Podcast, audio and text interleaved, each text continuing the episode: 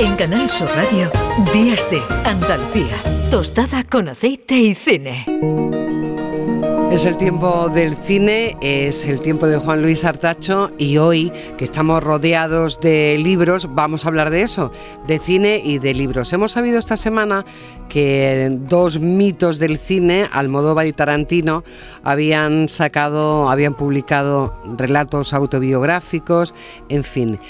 Hay mucho ego en el mundo del cine y alguno de ese, parte de ese ego se ha ido eh, transmitiendo en los libros. Juan Luis, buenos días. Buenos días, Primi. A ver, ¿qué libros nos traes hoy?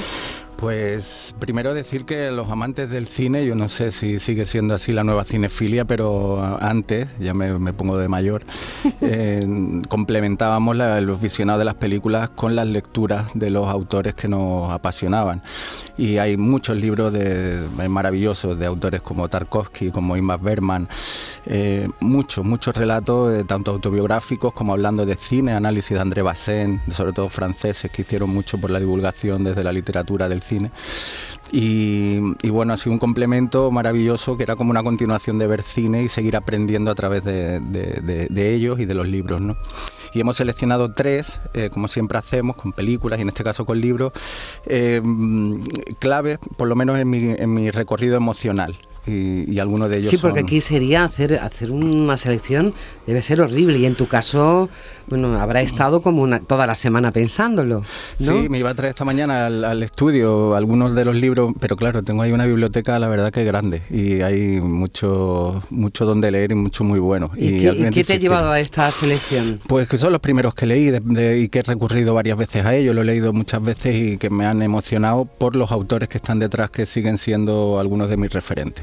Y si quieres arrancamos con el primero, que es un, ciclo, un libro básico de, de los amantes al cine, que es El cine según Hitchcock, de François Truffaut.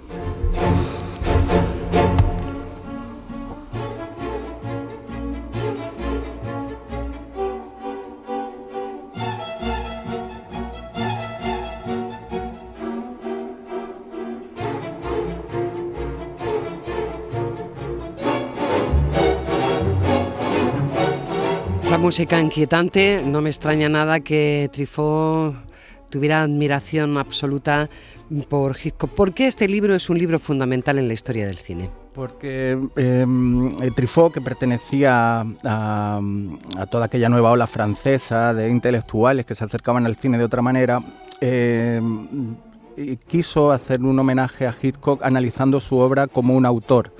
Esa famosa política de autores de muchos cineastas americanos que lo llamaban entonces artesanos, y ellos los encumbraron a otra, en otra categoría. No solo eran a, en personas que hacían películas de éxito, como se le conocía a Hitchcock, que sabemos que no ganó Oscar ni nada porque no estaba bien considerado por la crítica. Y Truffaut se tomó eh, eh, un acercamiento a Hitchcock, planteándole hacerle una entrevista durante eh, cincuenta horas, fueron quinientas preguntas las que le hizo, para analizar su cine y analizarlo en profundidad como un artista que para Truffaut lo era, eh, como autor, ¿no? De una manera autoral. Y Hitchcock se le conocía y se le trataba como, un, no sé, como algo muy comercial, que llenaba los cines, que hacía Psicosis, que hacía películas de mucho éxito, pero no como alguien eh, que tenía otras intenciones artísticas. Eh, pues Truffaut se toma esta entrevista como si fuese una película y le dedica un año y pico como si fuese una preproducción de una película suya para realizar esta entrevista. Él se lo toma no solo en serio, esas preguntas están muy intencionadas, sino muy en serio. Muy en serio. ¿Cómo consiguió aquella entrevista? ¿Era fácil Hitchcock a la hora de entrevistar? Le mandó esta carta. Te, te leo los primeros párrafos, el primer párrafo del texto que le manda a Hitchcock para localizarlo. Le dice: desde que me convertí en director, mi admiración por usted no ha menguado en ningún momento. Al contrario, se ha hecho más fuerte y ha evolucionado. Hay muchos directores que aman el cine, pero lo que usted posee, parece amar al, es al propio celuloide. Y eso es de lo que me gustaría hablar con usted. Y Hitchcock le respondió: querido señor Truffaut, su carta me ha hecho eh, brotar lágrimas en mis ojos. Es decir, Hitchcock recoge esto como por fin alguien quiere hablar en serio de mí, y encima alguien al que él admira y que ya había hecho eh, eh, los cuatrocientos golpes, ¿no? Ese es el acercamiento de dos personas que se respetan y, y sobre todo Hitchcock, su ego, que, que necesitaba que, que lo mirasen de otra manera. De otra manera, porque es verdad que... que... que fue muy castigado por esa crítica y esa industria. Bueno, por la industria no sé, pero por el público desde luego se, sigue siendo amado.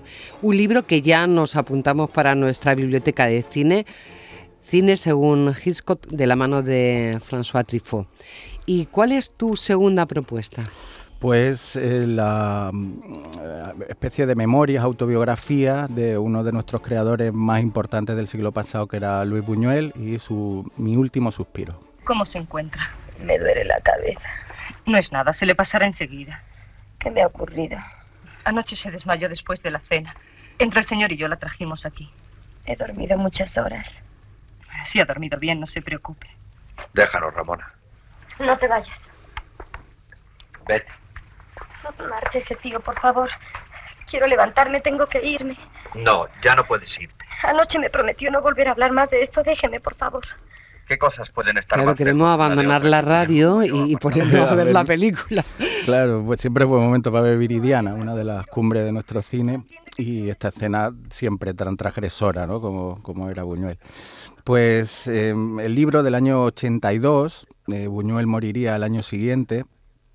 Eh, lo, es un recopilatorio de, de entrevistas, de encuentros con su eh, último guionista, que era Jean-Claude Carrière, y que hicieron seis películas juntos: Cualquier cosa, Diario de una camarera, Belle de Jour, La Vía Láctea, el, el discreto encanto de la burguesía o Ese oscuro objeto del deseo, Cualquier cosa.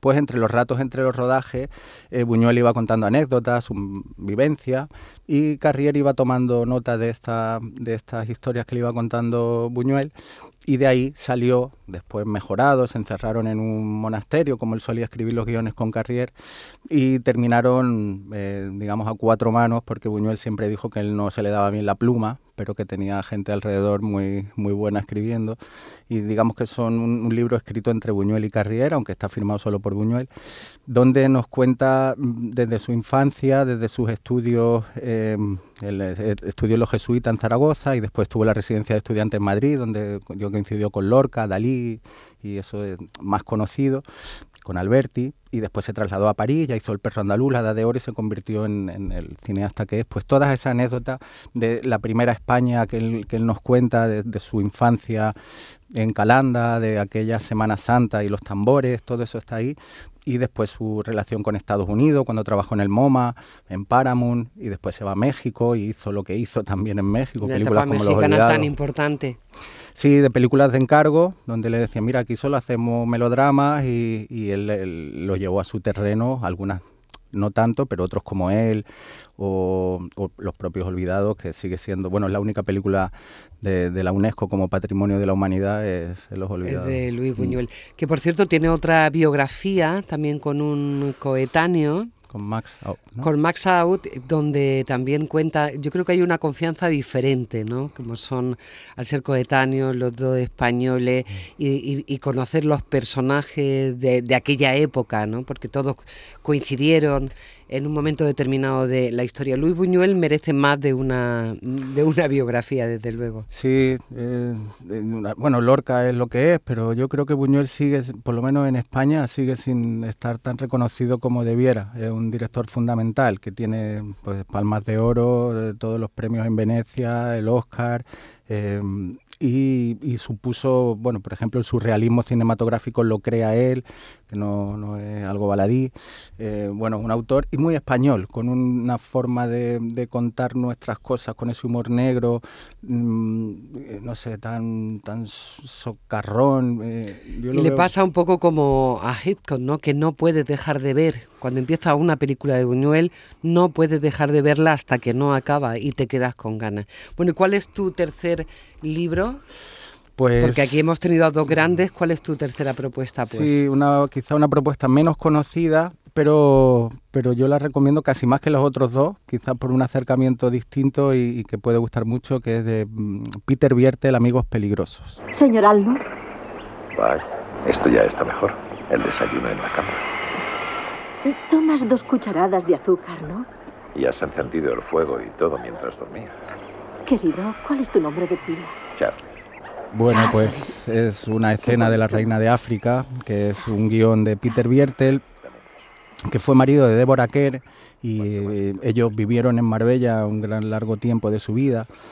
y muy interesante porque Viertel era hijo de Salka Viertel, que era eh, como la asesora, la asistente personal de Greta Garbo, y era alguien que le corregía los guiones, que le decía incluso a Greta que, que en qué proyecto se tenía que meter, alguien muy importante en aquella época en Hollywood, y vivían en Malibú. Y entonces cuando llegó el nazismo a Alemania, muchos de los intelectuales europeos que salían huyendo se acogían en la casa de, de Greta Garbo y Salka Viertel. Y el pequeño Peter lo, lo vivió, vivió esas experiencias con Eisenstein, con Chaplin, eh, con Bertolt Brecht. Es decir, se creó ahí como una mini inteligencia eh, europea en, en Hollywood a, a través de la mano de la madre de Peter Viertel de cerca. Y él hace este Amigos Peligrosos porque él fue, fue guionista para Hitchcock, por ejemplo, Náufragos, también para Huston, en La Reina de África, que la película de Clint Eastwood, Cazador Blanco, Corazón Negro, también está basada, uno de los personajes es Peter Viertel de joven, cuando va con Huston para escribir el, el, el guión. Y me parece súper interesante por la, las relaciones de amistad con John Huston, eh, con Hemingway y algún otro golfo más de la época que, que, bueno, que destaca muy bien Viertel con anécdotas y todo cuenta con un sentido del humor increíble. Y bueno, lo encontró en Marbella. ¿Cuánto sabe Juan Luis Artacho? Sabe muchísimo y, y eso es porque lee muchísimo, con lo cual esa es la recomendación que hacemos hoy. Cualquiera de estos tres libros es una maravilla. Yo me voy a leer Amigos Peligrosos de Peter Viertel porque es un poquito repasar la historia del cine. La semana que viene te escuchamos por aquí. Claro, Primi. Muchísimas gracias. Feliz domingo. Igualmente. En Canal Sur Radio, Días de Andalucía.